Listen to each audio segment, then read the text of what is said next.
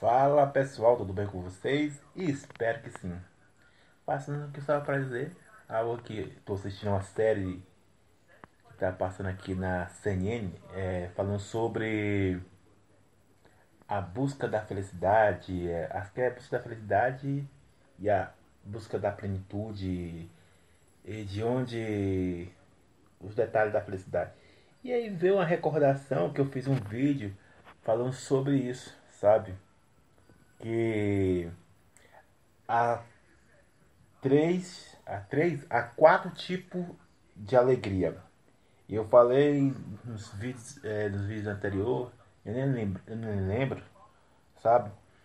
Que existe a diferença de estar bem e estar feliz. Esse é um dos grandes pontos que você tem que entender. Que nem sempre você vai estar feliz, mas você vai estar bem. E olhando aqui na, na CNN, eles descobriram algo que a felicidade não depende de algo. Você tem que buscar ela. É, é tipo isso falando aqui, sabe? Eu aqui assistindo na CNN, como vocês, vocês não estão ouvindo. E vou repetir para vocês aqui é a experiência do Raimundo, segundo a Bíblia e o Espírito Santo. Há tempos atrás eu até fiz uma ilustração colocando as que os Power Hand, eu uns, e os meus sobrinhos falando sobre isso. Se você quiser ver, tá lá. E eu falei que, que existe aí a alegria da emoção, alma, mente e espírito. Diante dessas quatro alegrias se torna a felicidade. Lembre de algo que isso é bem notório que a alegria é a primeira tópica é a da emoção. Segundo, é, vem da alma, sabe? Ou através de, de uma superação, ou através de uma dor, ou através de algo, sabe? Que você conseguiu sobressair. Entende? Terceiro, sabe? Vem da mente, sabe? Que muitas vezes, tanto eu quanto você, se você não dominar o fluxo da sua mente, sabe? Provérbios capítulo 23, verso 7, Romanos capítulo 12, tudo são da Bíblia, sabe? Tudo são da Bíblia.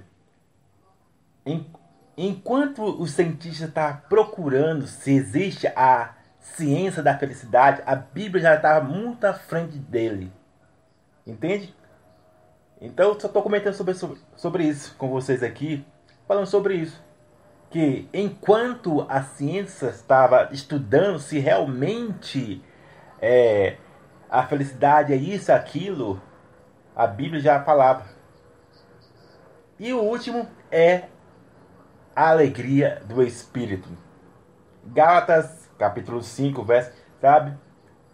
Então, existe essas quatro tipos de alegria.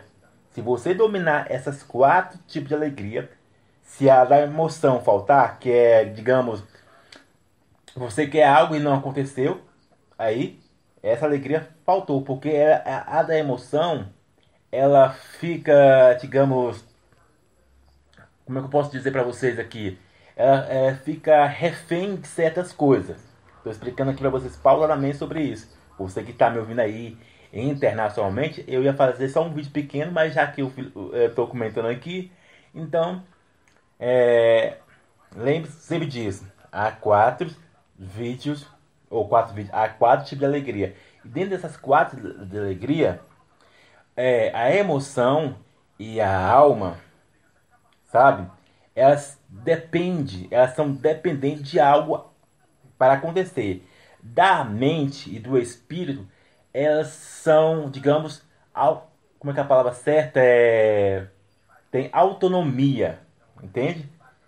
Por isso que você vai ver em Abacuque, eu estou sempre dizendo sobre isso, Abacuque capítulo 3, verso 17, Filipenses capítulo 4, verso 12, que diz: Seja na alegria, seja na tristeza, tá vendo?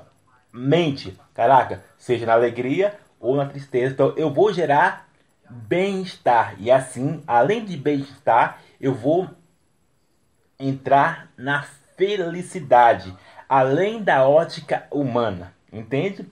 E do espírito, que não é o seu o espírito aqui normal, mas tem a conexão do Espírito Santo com seu espírito, que traz uma alegria além da ótica humana. Por isso esses dois fatores que eu falei, mente e alma, entende? Mente e alma, ou seja, você Pedro, Tiago, João, Joaquina, Isabela, você que está no hospital, você que está em casa, lembre sempre disso que eu estou dizendo.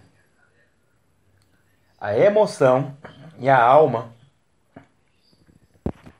elas são refém de algo. Por que eu estou dizendo? Porque a emoção, ela é, de, é como se tem variáveis. A alma também é variável, volúvel, sabe? Eu já expliquei sobre isso para vocês. Então, você que está me ouvindo aí, seja em casa, no trabalho ou em qualquer lugar, lembre disso. Se você praticar, não segundo, lembre disso, não segundo as informações de terceiros, que é a sociedade, não segundo as informações da alma. Quando eu falo da sociedade, lembre-se que eu sempre estou dizendo, existe orientações boas, existem exemplos bons, mas existe exemplos ruins da sociedade. É só aquilo que você deve prestar atenção entre receber e recusar. Focaliza nisso, entendeu? Que Deus abençoe a sua vida. Abraço!